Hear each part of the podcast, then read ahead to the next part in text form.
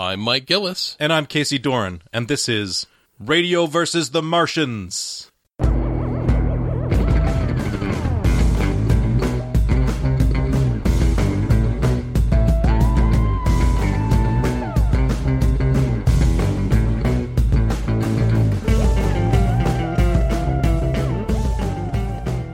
This month's single serving selection Phantasm.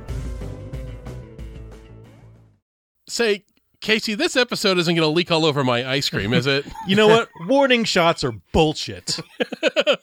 yes, of course. Uh, this month, from the year 1979, we are talking about Phantasm, uh, written and directed by Don Coscarelli, who also wrote and directed The Beastmaster, Survival Quest, Bubba Ho-Tep, as well as Phantasm 2, Phantasm 3, Lord of the Dead, and Phantasm 4, Oblivion.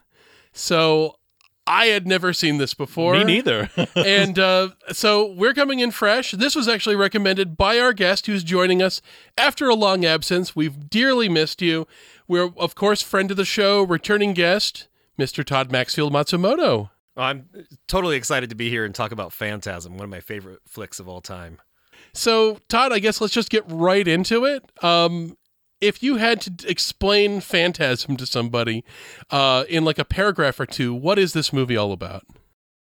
Wow, um, I I think it's a it's a seven late seventies Gonzo horror, um, sci-fi gosh, I don't even know how to how to really describe that movie this in movie such a is, short. This movie is weird. It is a weird movie, and it's a it's a weird movie. It starts off as a weird movie, and then it just gets weirder. Yeah.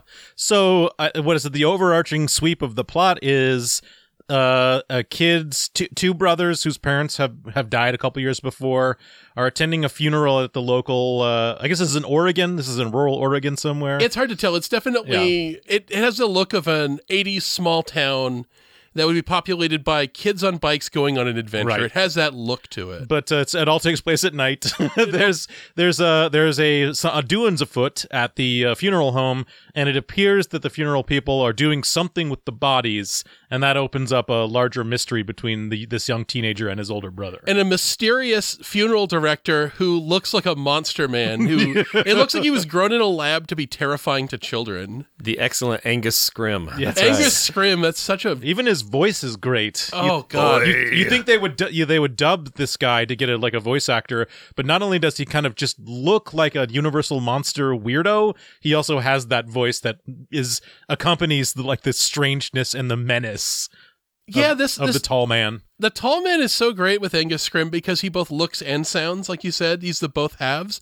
Where normally you'd have to split this up like you did with Vigo the Carpathian in Ghostbusters 2, where you get this crazy psychopath looking guy and then you just get like Max von Sydow to do his voice. but here we got the full package. So this is evil funeral director who's up to weird shit with the bodies. God, he's got cra- he can go into your dreams. He can have superhuman strength.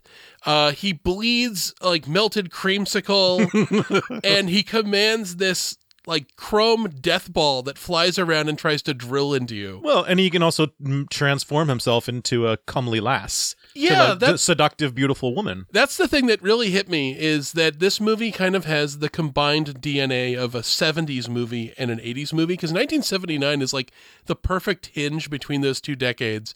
It's like running 1980s software on 1970s technology.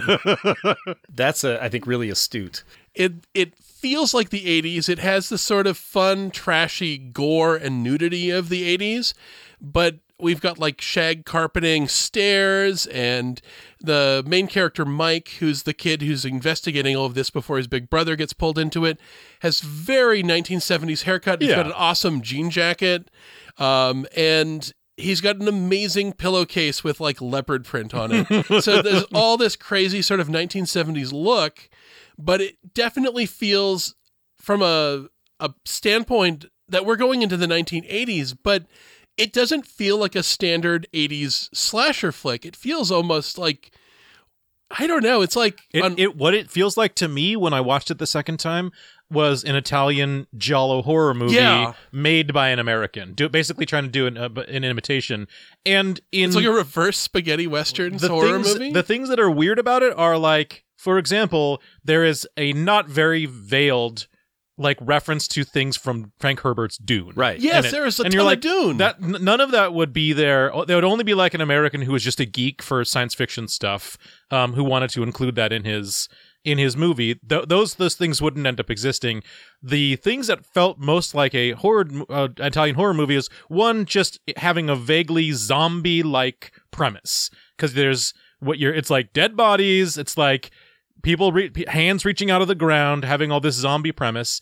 The second uh, is the terrible lighting. I mean i think the great part about this is this is absolutely a low low budget movie and the lighting for everything that's exterior is really dark. I mean a lot of 70s movies that but this is a low budget 70s movie. But it also has the thing of ed- the editing is so strange because i think they had to cut it down a lot i think what yeah, it happened was like is- three hours initially. it's this is Oh, this is a nice this is a nice like uh, 89 minutes. It's a perfect horror movie it's length. really brisk. but it's so it's it is so cut, cut so strangely that there are like a lot of ADR lines that explain things in between that are off camera to explain things that are happening because you can tell they're just like we're going to we're chopping this shit up and we just need to have someone say that looks like Reggie's truck, you know. yeah, So because they either didn't get the coverage or they had to cut that shit out or if it was just like they had to piece this thing together. but it also doesn't. It's like a low budget movie, but it isn't like a bare bones like American movie style cheap No. movie. No. It looks like a movie that you could put in a theater on a screen in a real theater without knowing like the the manager of the theater. Um, Well, it looks like a real movie, but it also looks like a movie that was made in a location where most of the actors who are still professional actors are friends of the director. And I know that the actor who plays Reggie, the actor who plays Mike, these are all people. Angus Scrimm too. They all appeared in other movies that Don Coscarelli did. So he's got a stable of people, and I think this is like his third movie that he Right. wrote and directed. So he's he's in this, and there are shots that look genuinely really cool. Like when you do see that that ice cream truck crashed. There's a lot of fog. There's like beams of light going through the fog. It's framed in a really wonderfully disturbing way. Like there's moments where, like the bit where Mike is like strangled slash thrown through the back of a Volkswagen while it drives away, and he lands dead. It's a genuinely jarring shot of oh shit, they killed a ch- they killed a child.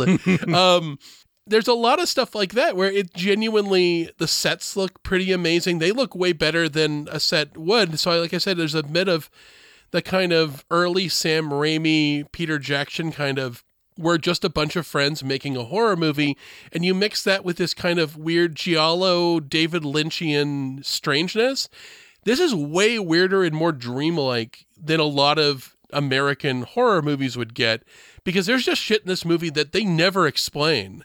They throw something in there, it's treated as if it's established, and then you move on because there's this kind of dream logic. And it's like, I've had nightmares where I just know this person is my friend. I've never seen them before. They seem to have been hired from central casting to be my best friend in something. And then they die, and I don't think about them for the rest of the dream because I have a different plot. It just kind of transitions from one thing into another like two Monty Python sketches. And this movie does that a lot where Mike, the main character, you know, he's now an orphan. He's living with his older brother. It's kind of implied his older brother was in a rock band and traveling around, but is now kind of like anchored to his old hometown to take care of his younger brother, Mike, who's like, I think Mike is like 13 in this movie right. and he's probably feeling a bit tied down. And at the same time, Mike is also friends with a fortune teller in town who it's sort of kind of established that they have an existing relationship, that he's getting sort of spiritual advice on what to do and his own fears of his brother ditching him with a relative and leaving town. And at the same time, one of uh, Jody, his older brother's friends, dies. I guess the third part, like of a band that they've got, and then that just leads into an you know an investigation of this crazy funeral home, and it's just kind of goes from there, and it never stops to like explain anything. Weird shit just happens, and you're supposed to just run with it. I mean, what's what is the Todd? This is your favorite. This is like one of your favorite movies. What is the about the aesthetic of this that is that elevates it? I know Mike has been talking about it, but for you, Yeah. what do you see in it? Yeah, so you you touched on a few really interesting things. Um, you, you mentioned like the the influence of you know Italian horror and the soundtrack right? Not yeah. just not just the theme, which is iconic and used in a you know sampled all the time and covered by black metal bands and things, but the just even sort of like John Carpenter, where throughout just even background music and weird sounds that are that even now, you know, we, we're sonically we're so used to so many things, they still really work well and sound unique and weird. Um, so much of that harkens back to uh, you know bands like Goblin. Yeah, that would, it's- you know, I was just do gonna say it sounds like Goblin. Yeah, Yeah, so it has that that kind of feel. I prefer it to Goblin. I, I think it it has a, a warmer, more visceral feel to it. It doesn't feel like guys in a studio. It just feels like this is this is how this movie sounds. This is what ha- is happening there. That you talked about like the dream logic, and it does definitely follow dream logic. Coscarelli talked about how this was inspired by a dream he had, Right. And I think you know some of that some of that gimmicky dream logic that we experience a lot in, famously in Nightmare on Elm Street none of those the whole nightmare on elm street thing wouldn't even exist i don't think without phantasm and the tall man who is not a slasher as you as you mentioned but it it really lends that inescapable permeating evil that doesn't really follow logic but just pops up when it needs to right. yeah One of the things that is strange, you talk about the idea of the dream logic. One of the things that I think the idea of framing of, of Don uh, Don Coscarelli framing the idea of dream logic, I think, helps sort of patch over the fact that, like I said, it, it- the editing can be a little disjointed or whatever. Um, also, the fact that because they were like filming this on weekends, Yeah. you know, or whatever, uh, and do and didn't have a big budget, you basically just don't uh, see other people at all. You see like the two brothers. You see Reggie. He goes to a bar once, and there's a couple people there.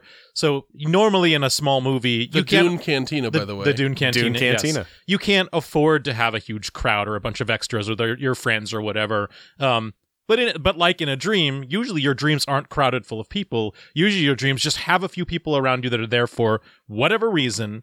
And I, th- it's just one way that it plays into like this stark weirdness of this movie. Like I said, normally it would be distracting for a movie that is a low budget and especially where it's a lot of it's not lit well you can tell like you know when they open the door to go into the funeral home and there's no light in there and you know normally that would just like well because they couldn't they couldn't pay for the extra lights like they had to get the shot done but in this you do, it doesn't it doesn't mind as much as the fact that sometimes it's all just the entire frame is in shadow and all you see is Mike's face Yeah. um that it, that ends up working really well Yeah. when you think of it in that that respect And I think the things that in almost any other movie, if you didn't have the precedent of the dream logic, would be negatives actually become kind of unnerving positives. Like, for instance, the funeral home from the exterior does not look like it matches the interior of this place No. at all. I have no idea what the geography of this building is. Like, you go in there and it's this mausoleum that looks like it was designed for David Lynch to be buried there where there's these white marble floors and there's these it's like a White- snakeskin marble yeah it's weird it's, it's got these weird. veins of black that almost looks at a distance like an animal pattern. It's it's these red curtains and these like pedestals with busts on them that it's just very strange and echoey footsteps and just these like little brass labels all over with all the people that are buried there. And you're like is this the entirety of the building? Is this two or three rooms? This could be 50 rooms. You just immediately kind of feel like I'm lost already and I'm only in one place. Yeah, And the, the chapel. The chapel is really high ceiling, and when you look at the the mansion from the outside, it's like, where could that chapel be inside of there, right? Is this something that we talked about in Malignant about how there's like a total mismatch between the exteriors that they found and the interiors they built on a set? And this is clearly like a cost saving thing because, like in a wide shot, they have just like thrown a couple headstones next to the house, but they clearly weren't going to film inside that house. They were only going to film outside of it. But I love the idea of it just being like they'll just do like a cutaway and it's just a like a grassy knoll and they've just put some uh they've just put some headstones, some fake headstones there and that's it. That's all it needs. And I'm glad you mentioned the house too, because that's uh, actually an iconic film house. That's uh, I believe it's Dunsmuir House or Dunsmuir Home. I want to say house. It's in Oakland. I don't know if you've seen the horror film Burnt Offerings. Um, also a 70s Oliver Reed, Karen Black, really haunting, creepy f- flick. It's all about that house, and that is the house. Uh, I think it's also the mansion that it's the hotel that they stay in. And I want to say, so I married an axe murderer. oh, Oh, awesome. I could be mistaken by the way. I think I'm right. And um, what View to a Kill it was in. Whoa. Oh, wow. So it's it's. It, but I always, you know, I see it and I think, Morningside Mortuary. That's what that is, right? Yeah. It's kind of a horror movie of Vasquez rocks. You can you just you spot it right away. Yeah, and and one other thing I wanted to touch on is that of Coscarelli's flicks, this one to me seems the most authentic. And while it is, you know, it was done on, like you said, on the weekends, and they were they were running power supposedly out of neighbors' houses and things like that, you know, just crazy things like that. It to me has the the most, like I said, authentic, genuine feel to it, and it um it feels far less like a B movie than anything else that he's been involved in. It feels to me, I think it stands, I, I dare say it stands on the same level of films from that era, like The Exorcist and, uh, you know, Rosemary's Baby and things like that, that are, are done with a much larger budget by auteurs. And somehow he hasn't been able to, even with the other, fan, especially with the other Phantasm movies, hasn't been able to replicate that magic that he was able to achieve with that. Yeah, the thing I, I really get this is that it manages to create very iconic images that I think I've seen on video box art as a kid. and these are images that have stuck with me. Things like Angus Scrimm and his he's like a I don't know, he's like six four, but he looks way taller. I would not be surprised if he was the inspiration for like Slender Man. He was the inspiration for Slender Oh, Man. wow, wow. And in fact, they did make him taller by doing things like, if you notice, he has like, I don't know, four inch heels on his boots. First of all. Second, they put him in suits that were too small, which made him look Wow. lankier. Um, scenes like with Jody, the older brother, when he tells him the funeral's about to begin. oh, Uh, and he's like towering over him. They Yeah. they're about the same height, so they have him on an apple crate. Right, right, right. yeah, right. he just he's got this face that I mean the way his sort of ha- lair his hair just like hangs on him and there's just like big eyes these sunken cheeks and um, he's immediately recognizable. I've seen this guy before. And there's a sort of sense that even if you haven't been into like a, a mom and pop blockbuster type video store in the 1990s it feels like you've still seen him somewhere. And I remember the crazy chrome ball with these crazy like knives that pop out of it that look like Army can ball. openers. yeah, the Swiss Army, and the, it's like it's so strange and specific, and I'm like, is this has to be where they're from? I mean, I've seen these little bits and pieces of it, yet this movie doesn't have the the fame of something like Friday the Thirteenth I, or I, The Nightmare on Elm Street. I kept confusing this with Lifeforce. Yeah. And when I watched it, I finally realized why. It was because there's the same plot point of thinking that you're uh, some horny guy making out with a beautiful girl and then flipping and then it's this, it's a weird old guy. That's, Yeah. that's like I think that's the only thing that's a parallel between those two. But for some reason that image I think is what confused the two in my mind. That's a part of But the old guy's plan that is the strangest thing. So, um, let's just get his plan out on the table. Yeah. That they are taking dead bodies or making dead bodies, and then through some process that we never see, transforming them into like little people in monk robes.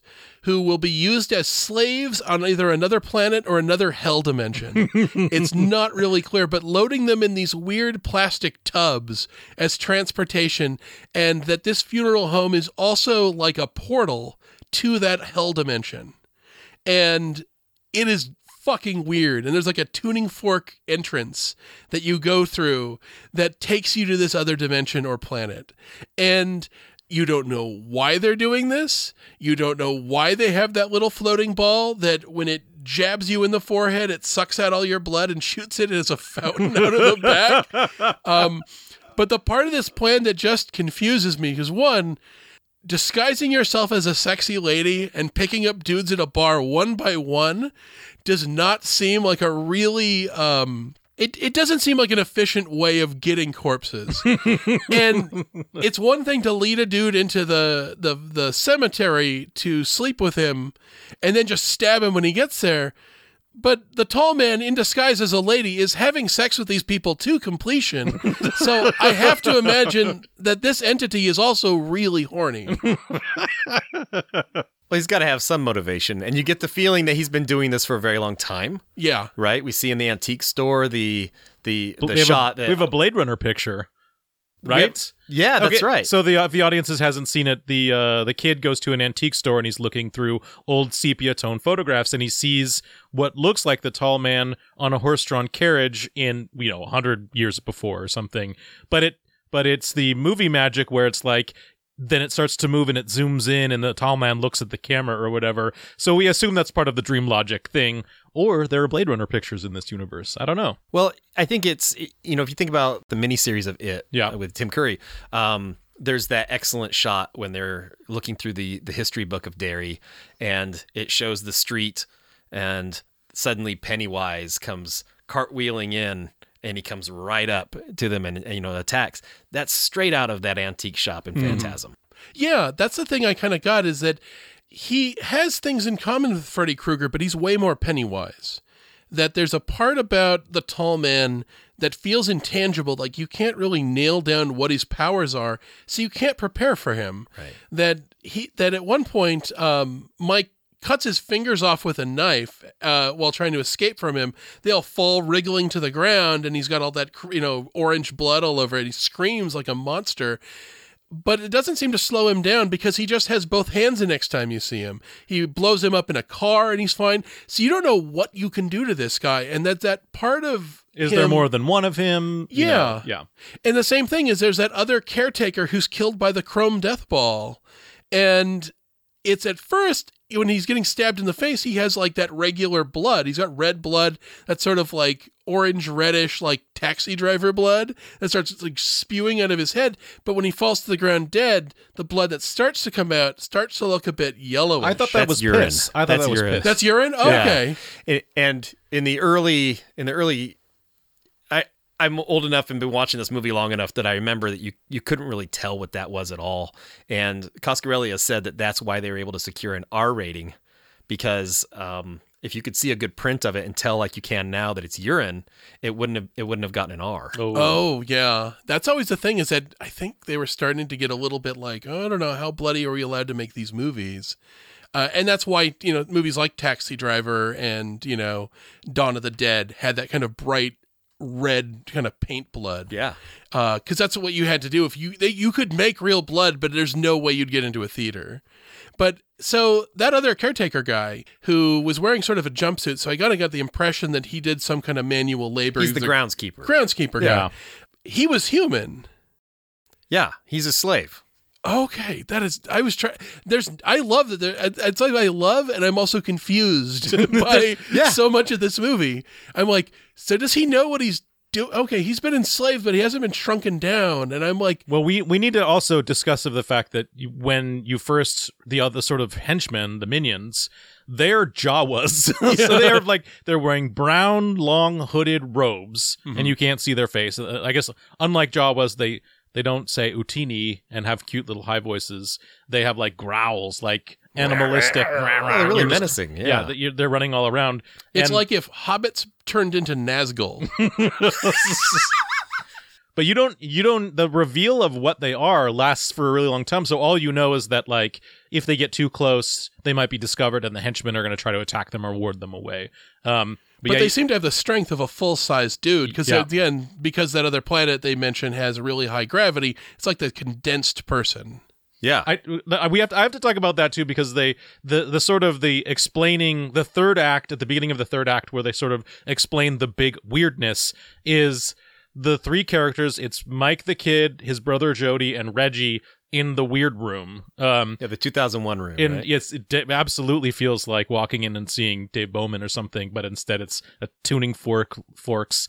Um, that uh, Mike sort of he notices that there's something there and sticks his hand through, and then sticks his head through and almost and fa- starts to fall in, and then you get that one really cool. This is that's really the otherworldly shot of what looks to be the other planet that they're on.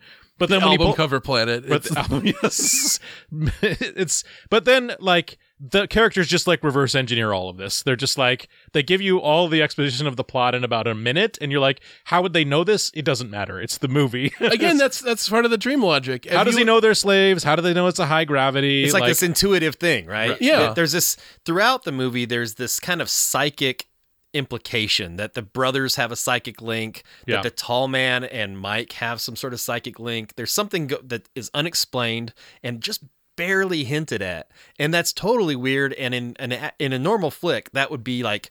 You can imagine Tom Servo making fun of that, right? Yeah, but it, it it somehow works. Like it, that doesn't make any sense. And okay, yeah. Revelations that remind me of dreams I've had. I had a dream when I was like 16 where somebody was like, "Hey, come check this out," and they're walking around carrying a toilet, and in that toilet is this bright green yellowish liquid. And as soon as I start to smell, I go, "No, this is poison. They're trying to kill me." And it's like, You just knew. yeah, I knew. There was no reason for me to know that. The plot just required me to know that. You need to be scared now. They're trying to kill you with this green Mountain Dew poison. and the movie does that a lot. He's like, they're slaves. They're being taken there to this planet for that. And I'm like, I don't know if that's true or not, but I'm willing to go with it because I should probably get out of this room really fast. And it's it's just fucking strange. And I like how Reggie just kind of goes with it. He's missed most of the plot at this point. and he's just like, well, my friends are doing this thing. I you know, I'm I'm in. Reggie is my favorite character by far, and here's the reason why.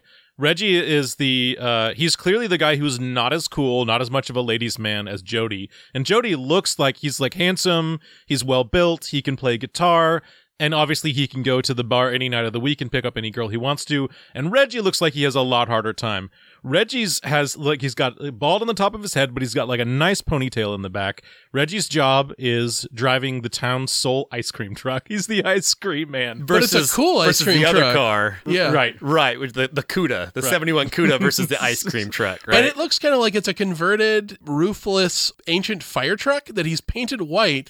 And except for the funeral at the beginning of the movie, Reggie is always in his ice cream uniform, which is like white shirt, white pants, black bow tie, and a vest.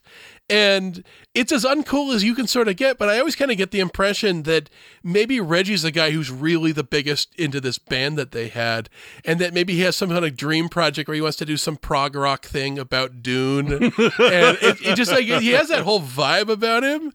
Like he's totally game. He's And hot he- as love. He's, he's hot. and maybe he's just this incredible guitar player, and that's why him, him and Jody are friends. Because it otherwise it doesn't make sense. It, it's it's so fucking. But again, I've known a pair of friends exactly like these two guys, where you know you've got this completely dorky guy who probably has come up with D&D stats for his character and he he'd get them tattooed on him in a later generation but he has that kind of vibe about him. And he's just kind of game because he comes over to their house just as they've managed to capture this little goblin monster that's like half goblin half beetle and they're killing it in the sink and and you know, Reggie comes in, it kind of attacks Reggie. They grab it, you know, Jody throws it in the sink and starts stabbing it with a kitchen knife. And, you know, Reggie just goes with it. He's just like, wow, man, we got to do something about this shit. Let's go down to that funeral home, kick the shit out of that man, and get some fucking answers.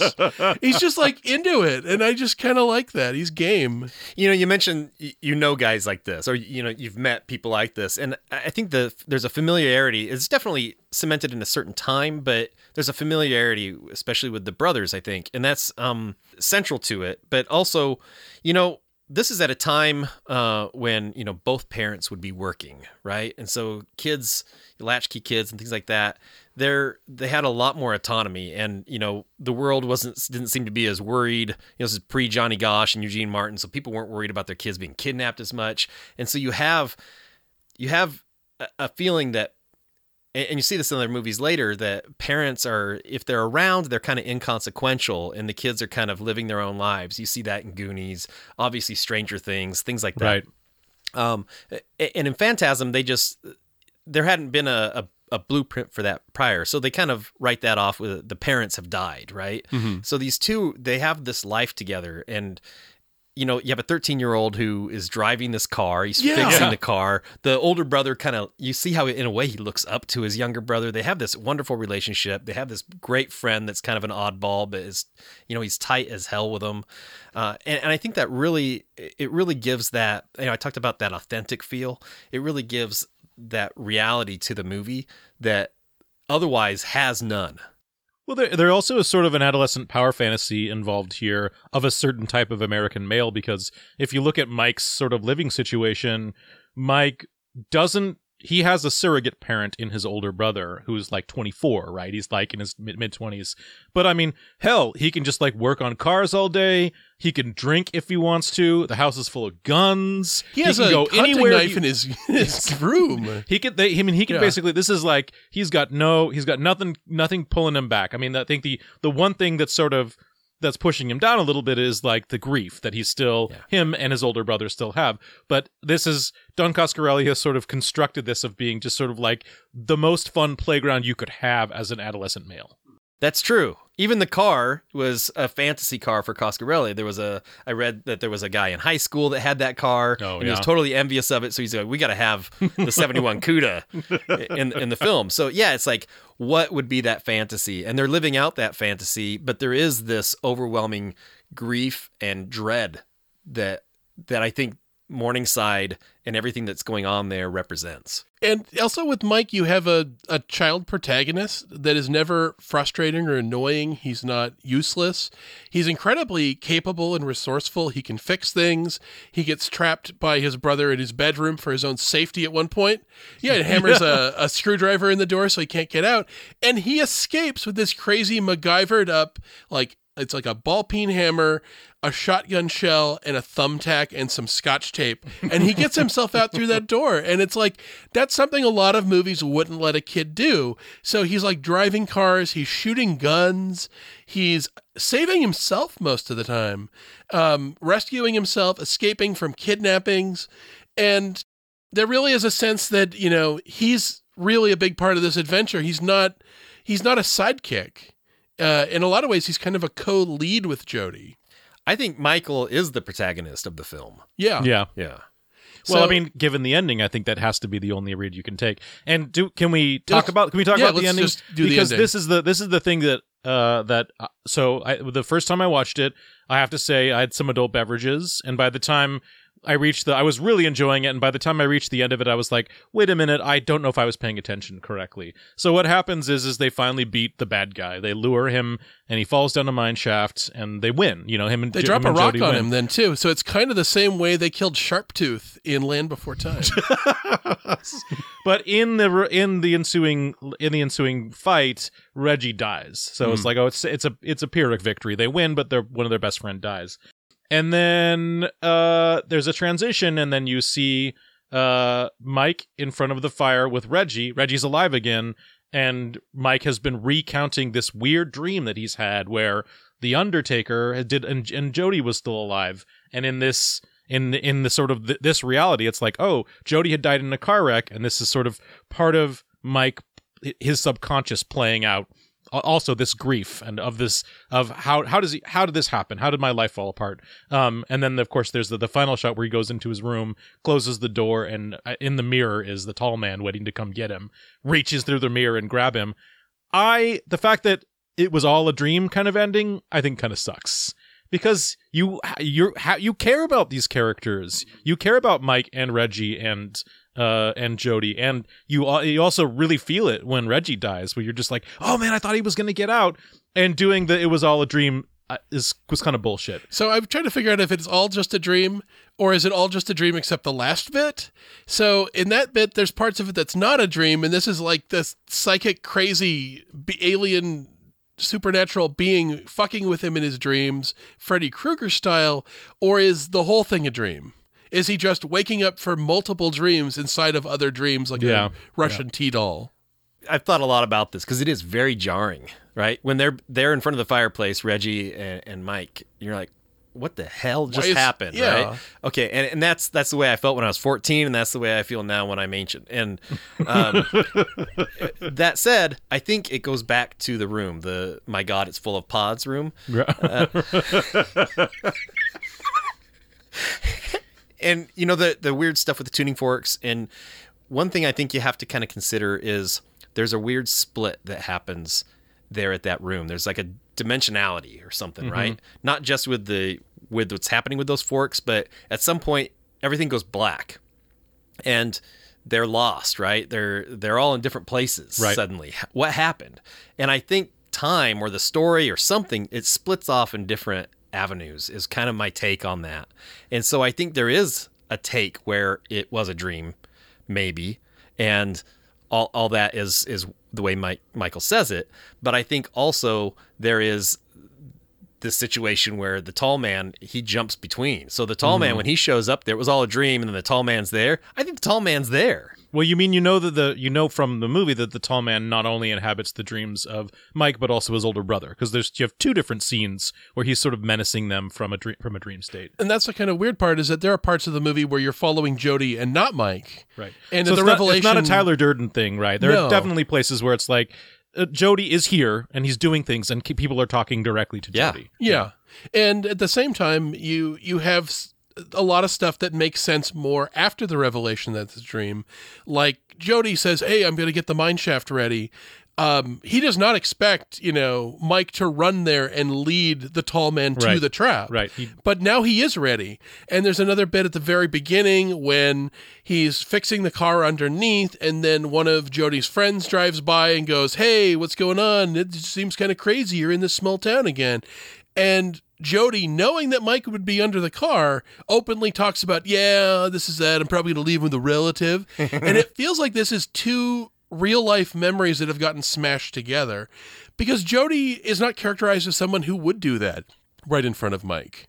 I think you know it goes back to it's a film about grief. Yeah. And the you know Jebediah Morningside, the tall man, is he is. There's a reason why he's the Undertaker, right? I mean, he represents death. He represents that that dread that carries with you and won't leave you. And so this is unresolved grief that's coming out in really strange, bizarre ways.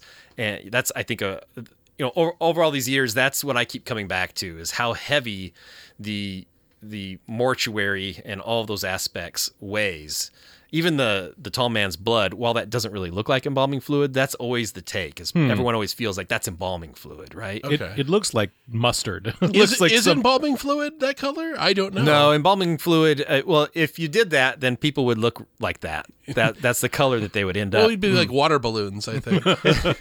you use uh, embalming fluid. Um, embalming fluid tends to be kind of pinkish or peachish, depending on the dye that you put in it, because you're wanting to restore that color to the body. Oh. oh. That actually makes a lot of sense.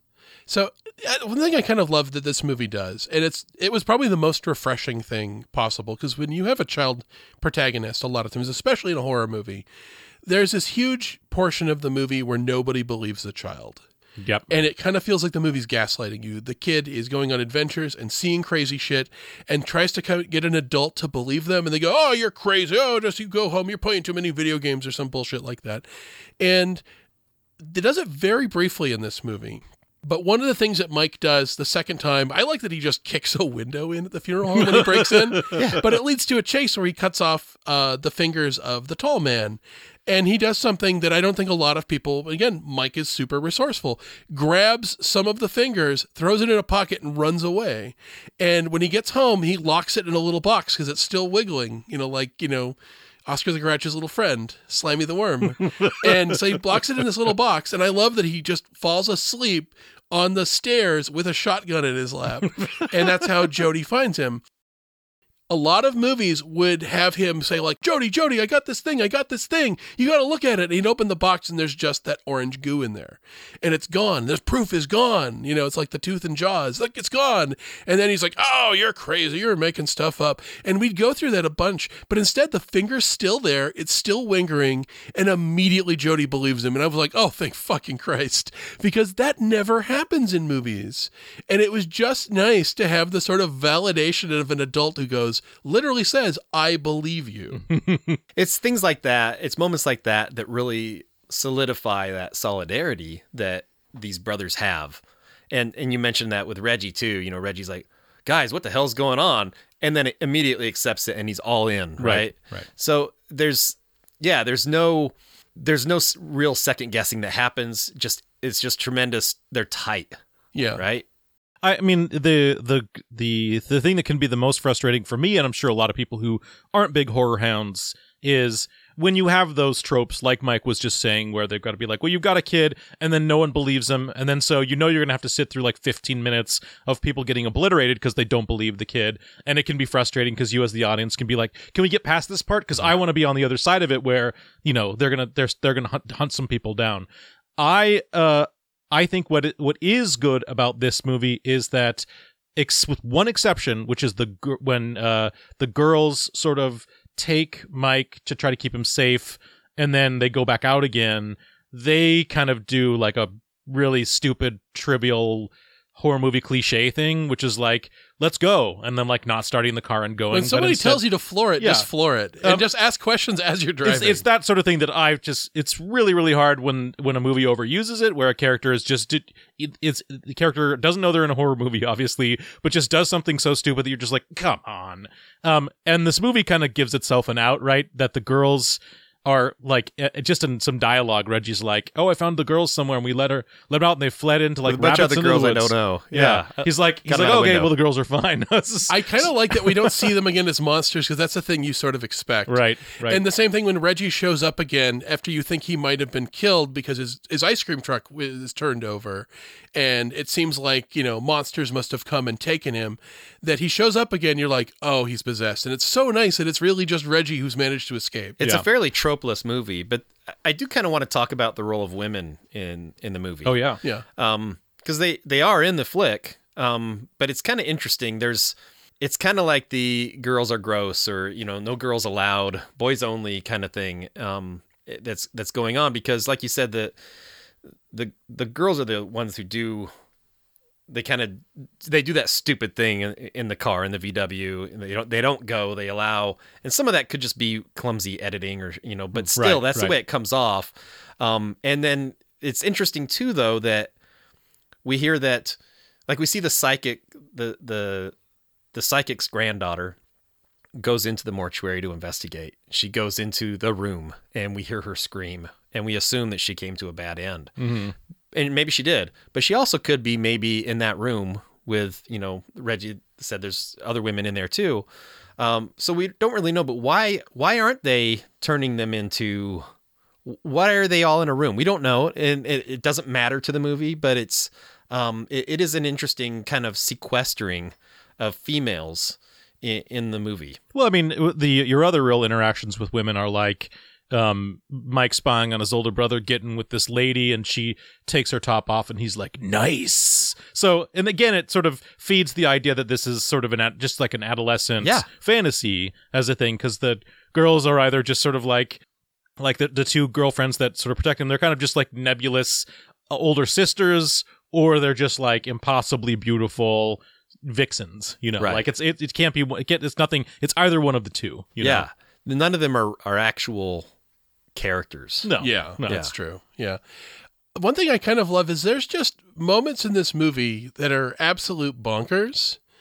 The the big one, of course, being the caretaker getting killed by the death ball. Um, does that thing have a name? The sphere thing? it's the ball Just the ball. ball. I, I, a lot of things do not have official names in this movie. I remember for the tagline, I want to say Phantasm 2, the tagline for the preview. I always remember trailers from when I was little and stuff, you know, just really crisp. And the tagline was, The ball is back. I, I gotta say, I wanted a lot more of that ball in this movie. Yeah. I, I wanted. But but the fact that they did it actually they use it so sparingly. I mean, there's the isn't that the thing about a horror movie is that horror special effects are usually best when you see them very little. Mhm. Um, and in this, you know, you kind of see it flying around and him uh, Mike ducking under it, right? And then you see it hitting the guy, so you you get the whole payoff of right what the in ball the does. And then you get uh, Jody uh, sort of let you know how powerful that they actually are. Because you know, normally in a movie, if it was like a Hellraiser movie, humans are just totally powerless to like resist whatever energy or form or force that the bad guys have. But I mean, Jody's able to blow that shit away with a fucking shotgun. And Yeah. you're just like, yes, we can do something. That was that was pretty cool. Yeah. I, I do love that when Mike bites the caretaker's arm, it's like a zombie bite. he really gets that guy. Most of the time you just go, ow!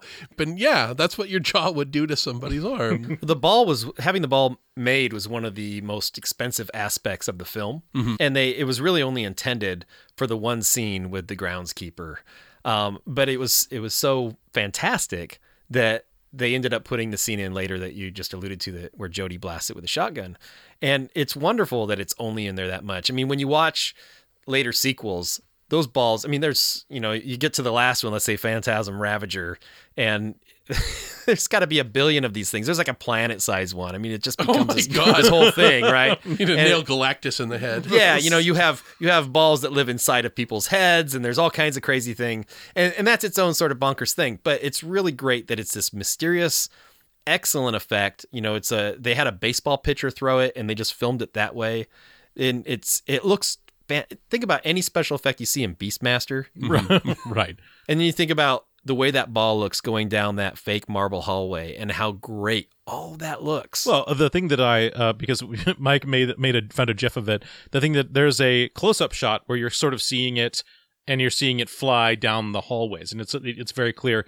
But you can since it's a shiny metal ball, you can see the reflection and in the reflection there's no camera. So, however they filmed it, they they did it perfectly. It looks like it actually would be and there's no like boom or lights Right. or guy behind a camera on it. It just looks perfectly in the world. It never looks like a. It never jumps out of it the way that suddenly you're watching a horror movie and there's just a stop motion shot that's really Right, jarring. right. It never feels like that. It it and there's a neat little like Jetson sound as it zips around.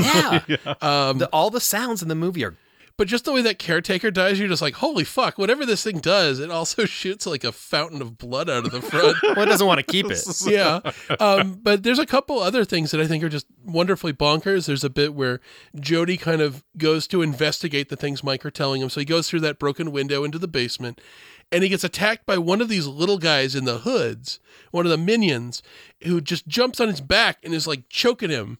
And Jody pulls his gun out. And this is like, there's just like, it's like a Darwin Award moment just waiting to happen. He's like, Points he's it being- towards his, his own his head. own head to try to hit, the, and he get, he pulls it off. And I was just, I first time I said, "Oh fuck!"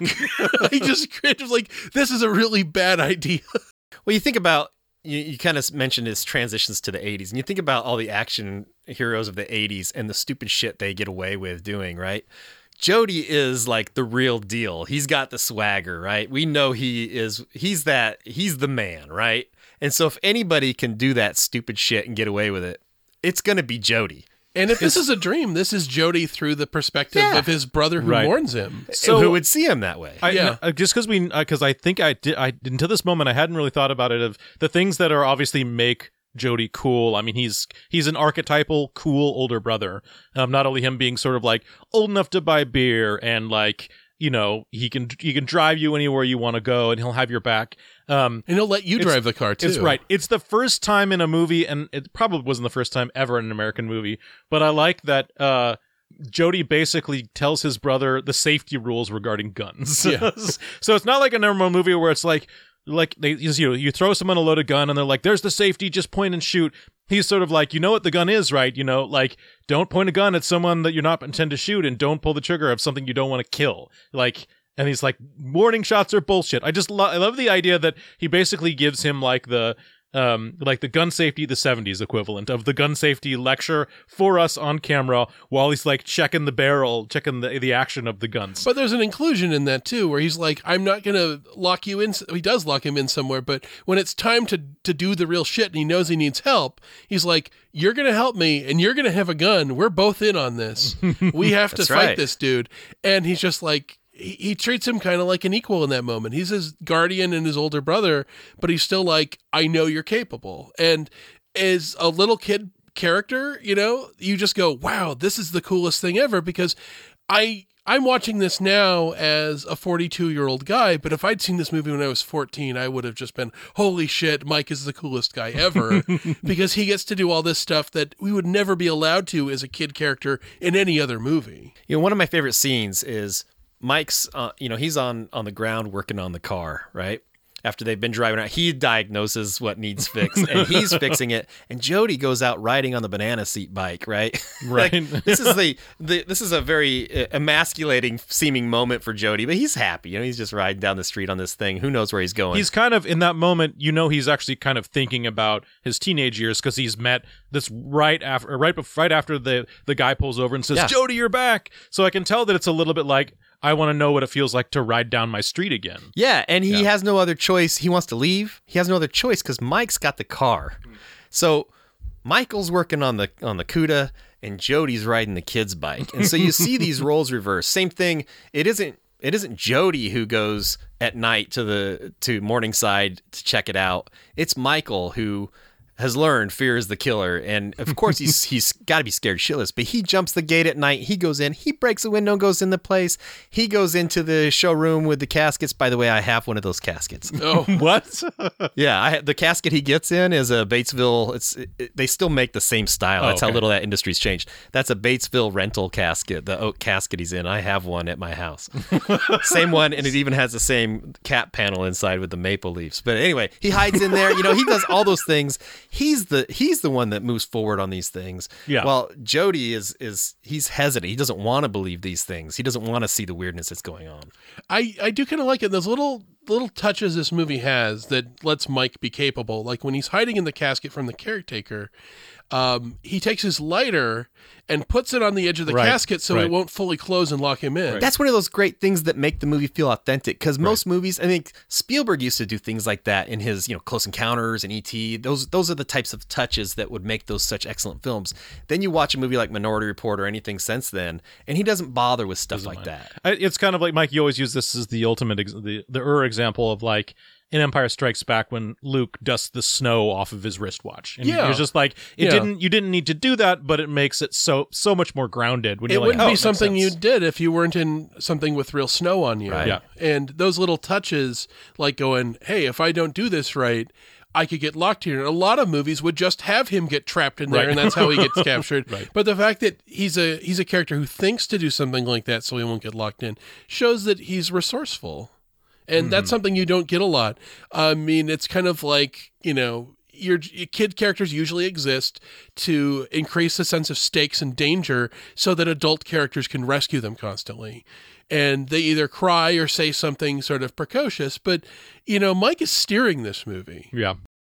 I think a good good comparable uh, incident would be in Goonies again, where Mikey is probably uh the closest to a main character that we have, and his older brother Brand. You know, he's the older brother, but really he follows Mikey's lead, Right, right? right. Yeah. So you end up with the same the same analog. So is this a, is this like a Kid Power movie? Like less than you know nine years before Kid Power became a real thing? Yeah. Yeah, but also more transgressive than a lot of Kid Powers movies because there's boobs in it. and usually you don't get this. So I imagine if I had watched this when I was, you know, 13 years old, it would have been like, oh, I'm getting away with something Right. while watching Right. this. At the same time, it's sort of like you kind of feel like the movie is for me, but you know, wink, wink. We know it's got boobs in it, but we know you're going to watch it way too young, and it kind of makes it exciting when you know you're kind of above your grade level in what into what's appropriate for you, and it's like it kind of is for me. So I mentioned I first saw this when I was 14, and this has got to be late 80s, right? And that particular summer, uh, my best friend at the time, James Smith, I hope he's still alive. Um, we spent the almost the entire summer drunk watching watching horror movies, and that's when I really really became a fan. I always liked movies, but that's when I really became a fan of movies and especially horror film. And there were three movies that we repeatedly watched, probably at least once a week. He had them on tape, you know, uh, somehow. And one of them was Evil Dead Two. Another Oh, one was sure. Angel Heart Oh wow. and Phantasm. And Phantasm of the three, and I know this is going to be sacrilege to a lot of folks because I love Evil Dead 2 also, but Phantasm was my go-to and still is. Like I think it's so much, you know, so much smarter in, in so many ways. And being a 14-year-old who's doing things he shouldn't be doing and feeling that sense of freedom and and uh, obliviousness about the rest of the world, drinking all summer and watching horror movies. Boy, did that movie speak to me, right? And having a favorite like that is usually great because it's a movie most people haven't heard of, so it kind of feels like it's yours. yeah. Uh, And and this is the thing that maybe Mike, you and I can address this because I had never seen this movie until you. Uh, you. Uh, in fact, I haven't either, In yeah. fact, I watched the movie and I was like, because of the connection that I told about Lifeforce, I was like, wait a minute, did I watch the right movie? I wasn't sure. I wasn't sure when, when it got to the scene where. You you, like he, you saw like the uh, he goes through the portal and he sees the other planet. I'm like, yeah, this is the right movie. I thought a lot of the imagery from this movie that I kind of recognized was probably from Hellraiser. Yeah, Which I also haven't seen. Yeah. Um, but but to a non horror horror movie person, could a non horror movie person enjoy this? Is my question. Because now that I've got a, I'm an adult and I watch horror movies now, I've got a greater appreciation for all of the things you've been saying that this movie does that other horror movies don't. Would a non horror movie person get tired of like the silly tropes about people scurrying around in the dark and things going. "Grar, rar." That's my question: is how palatable if you're not. I think it's in on it. weird enough that it can keep people watching, and I think the strangeness of it is is part of the low budget. Is that the more expensive and blockbustery something gets, and this never got to the level of your Friday the Thirteenth, where you know the producers take over at some point and start going, no, these are the formula things we need to do. This thing is just allowed to be strange and specific and kind of the vision of the you know just strange image again jody shooting shooting that little person off his shoulders or you know the drill ball or just anything with this awesome scowl faced crazy tall man Angus Scrimm walking in slow motion Or, or like he's on the runway even in, in in sort of a less fantastic thing, just the moment that the movie allows to have like where jody and Reggie are like playing a song out on the front porch, Yeah. where it's like that. This was this was clearly because of that. These these two guys probably became were friends or became friends, and we're like, hey, do you want? I wrote this song. Can we do this in the movie? And they just like put it there. It makes it feel so much more lived in and so much more fleshed out. And, And you're I- right. That yeah. was the song was written by by the Jody actor. Nice. Yeah, that's his Fender Twin. That's his Stratocaster with the '70s headstock on it, and it's it's those things that really make it a real film. Right. I feel like it's a movie that is is so. It's not the weirdest movie out there, but it's it's weird enough that I feel like it's. There's a lot of horror fans who haven't seen it, even though it's like like Joe Bob Briggs rated it in his top 25. Oh, wow. Bravo's excellent 100 scariest movies of all time they put out however many years ago. It was like number 25. Entertainment Weekly listed as one of the top. So, you know, it's it's got a lot of accolades and true horror fans really know the movie. But there's a lot of horror you know, fairly casual horror fans who've never seen it and when you try to tell them to watch it, they just there's something that doesn't sound appealing to them about it. Mm-hmm. But it's it, it, it's I think it I, I personally really love that it belonged to me when I was 14. Sure. And it still does. Like Yeah, yeah. people don't really know the movie unless they know the movie. Right. so i guess that gets us to our, our last big question For sure. um, and i think we may have just answered this but is phantasm worth your time I- I can say as being yes, the uh, the kind of guy that really probably not until maybe less than ten years ago did I ever start kind of really engaging with horror movies, um, and you know, uh, just in the last couple years, I've seen things like My Bloody Valentine that are like the classic kind of horror movies of the same era.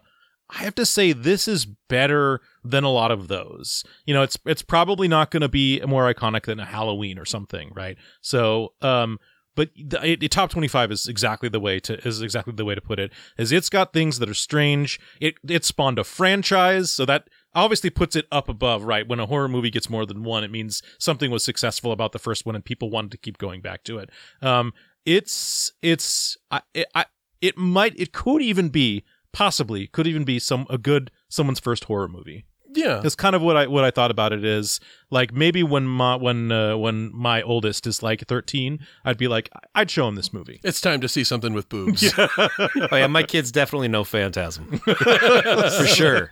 Yeah. Yeah, I, I would say exactly the same um, too. I think this movie is absolutely worth your time. It's strange and it has the low budget charm of being just a bunch of friends making a movie, but there's a craft to it. And I think that there's a definite uh, production design. The ideas are so specific and weird and things that I haven't seen, but I've also seen so much that this movie has influence now. It being one that we mentioned before, Nightmare on Elm Street. Um, I think Terminator might have been influenced. I just for some reason that thing about that chase with the car that isn't being that's not being driven by no one. Yeah. Um that just reminded me so much of Terminator. I know Yeah. there's a million car chases. because he's going out the back, he's popping Yeah. out the, the roof with the I just shotgun. got that same vibe of like maybe in the Corman days this is something that James Cameron was exposed to. So it's like a combination of like the cinematography, the production design, the soundtrack. I really love the theme to this movie. Yeah. It's it's kind of reminds me a lot of again, like we mentioned, of a Carpenter score where there's this minimalism to it, but it's a minimalism that is incredibly versatile, and you can mix it with different other music sort of underneath it to strengthen it or change the mood. Uh, you can change the tempo. The it's it's really great, and it is so strange, yet it feels like it's the prototype of a lot of things that would come after it, including a really iconic, you know, horror movie villain that you just you recognize him right away and go, "Oh my god, this is a character that's going to be in sequels." And the same thing with like the the chrome death ball and all of that, the the awesome mausoleum set. Yeah, I absolutely I think this movie is great and I I both am excited to and dread the sequels. That's fair. That's fair. Um, okay, as far as being a movie that I think is worth your time, no, it's not worth your time. Leave it to me. Um, no, seriously though, I think I think in a lot of ways, it, it's I, I think it's really pertinent now because it being a movie about grief, um, about grieving, because not only have so many of us lost people one way or the other during this pandemic, but there's so many other things that we're grieving. And it, something interesting, you, you just mentioned the sequels, which I, am not going to recommend people watch the sequels necessarily. But in fact, the last one they made, Ravager, before Angus Scrimm died, uh, is, I think, just just really bad. Hmm. But it's a movie about Alzheimer's. And oh, there's wow. a sort of, and Angus Scrimm, by the way, died of Alzheimer's, oh, and he wow. was suffering through it while they were filming. Um, but Alzheimer's carries with it its own heavy grief, right? Right. And its own long living death, etc. And so I, I think that that alone lends itself to a relevance now that while it's a very time encapsul- encapsulated film, you know, for that particular time that we're talking about, that late '70s kind of thing, it, I think it really can apply itself to what what a lot of us are feeling today, especially kids going through grief. Yeah, that you know, this is experience that people you don't expect a kid to go through, but it's like, you know, we're closing in on a million deaths in the United States from COVID. So a lot of people have gone through grief, just suddenly striking somebody that they know and I can feeling isolated by that, especially because we're sort of cut off from each other in ways that we haven't been. So that grief kind of festers because we don't feel like we have a way of expressing it. And I think a movie like this could could definitely touch on that sort of raw nerve feeling right now and kind of be cathartic. I agree. And I think also, you know, while this isn't as relevant now as it was maybe a few years back, but, you know, if you're really into that kind of Stranger Things kind of thing, sure. Stranger sure. Things borrows extremely heavily hmm. from this film. You know, think about the the other dimension opening and the monsters coming through and the the I realize that's a kids on bikes, but it's the same type of thing, right? right. Yeah, it's it's weird because I, I see kind of all of these things in all of these different subgenres that you wouldn't normally associate with each other, all having at least partial, you know, inspiration from Phantasm. You know, not just the kids on bikes subgenre of sort of 1980s movies, but sort of the iconic slasher character, especially if they're sort of dreamlike, you know, whether you could say it's, you know, uh, Pinhead or uh, Freddy Krueger, somebody who isn't necessarily just a physical threat, but sort of this existential threat that you don't even know if you can physically fight. I, I see a lot of that kind of having its roots you know Pennywise the clown mm-hmm. too. Mm-hmm. Like there's no doubt that Stephen King saw this movie, oh, sure. and it influenced a lot of kids I, seeing photographs moving with this supernatural character, mm. and I'm supposed to battle this thing. I I felt uh, about the uh, ba- the Babadook as well. Mm-hmm. Sim- similar movie. Uh, about grief, where grief is personified in this yeah. supernatural force. Yeah.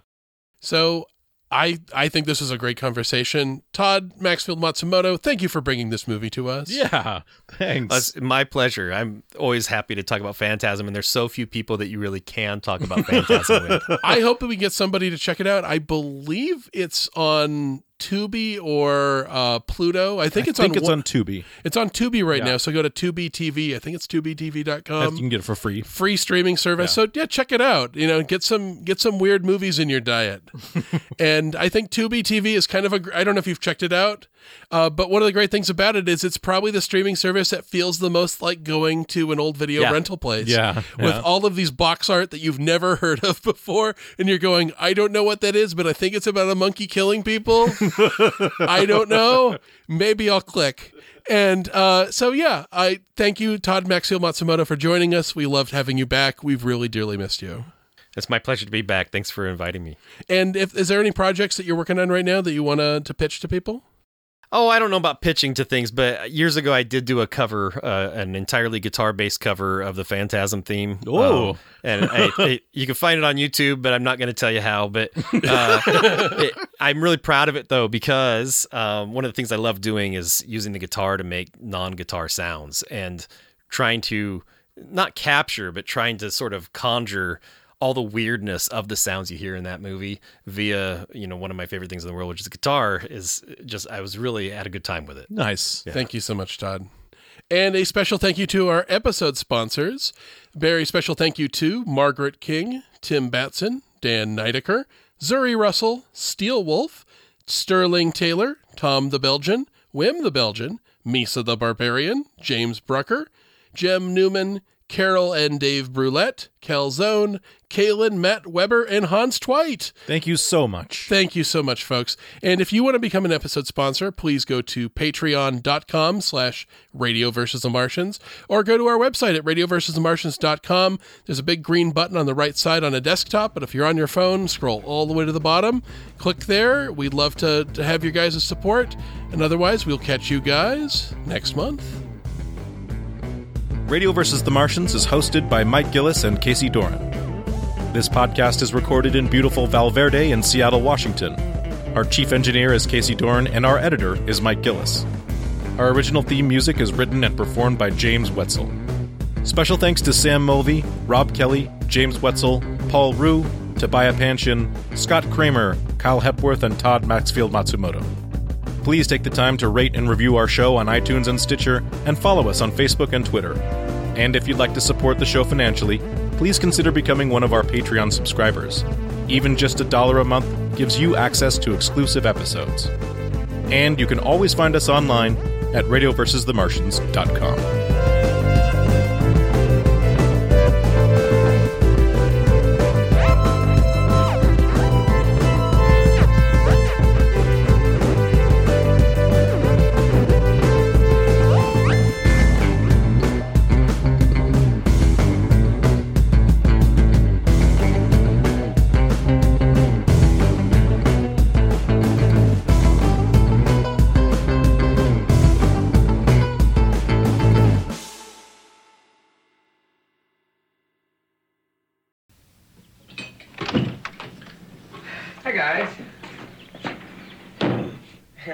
I'd come over and see what was going on before the kids got out of summer school. Hey Mike, you want to ride along with me today? It's pretty warm outside and the ice cream's gonna be flying fast and furious.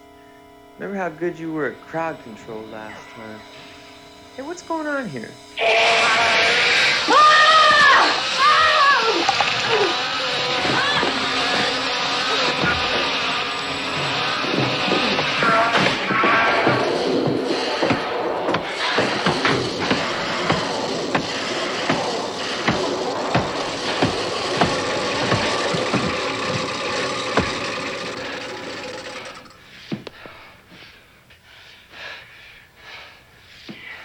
What the hell is going on?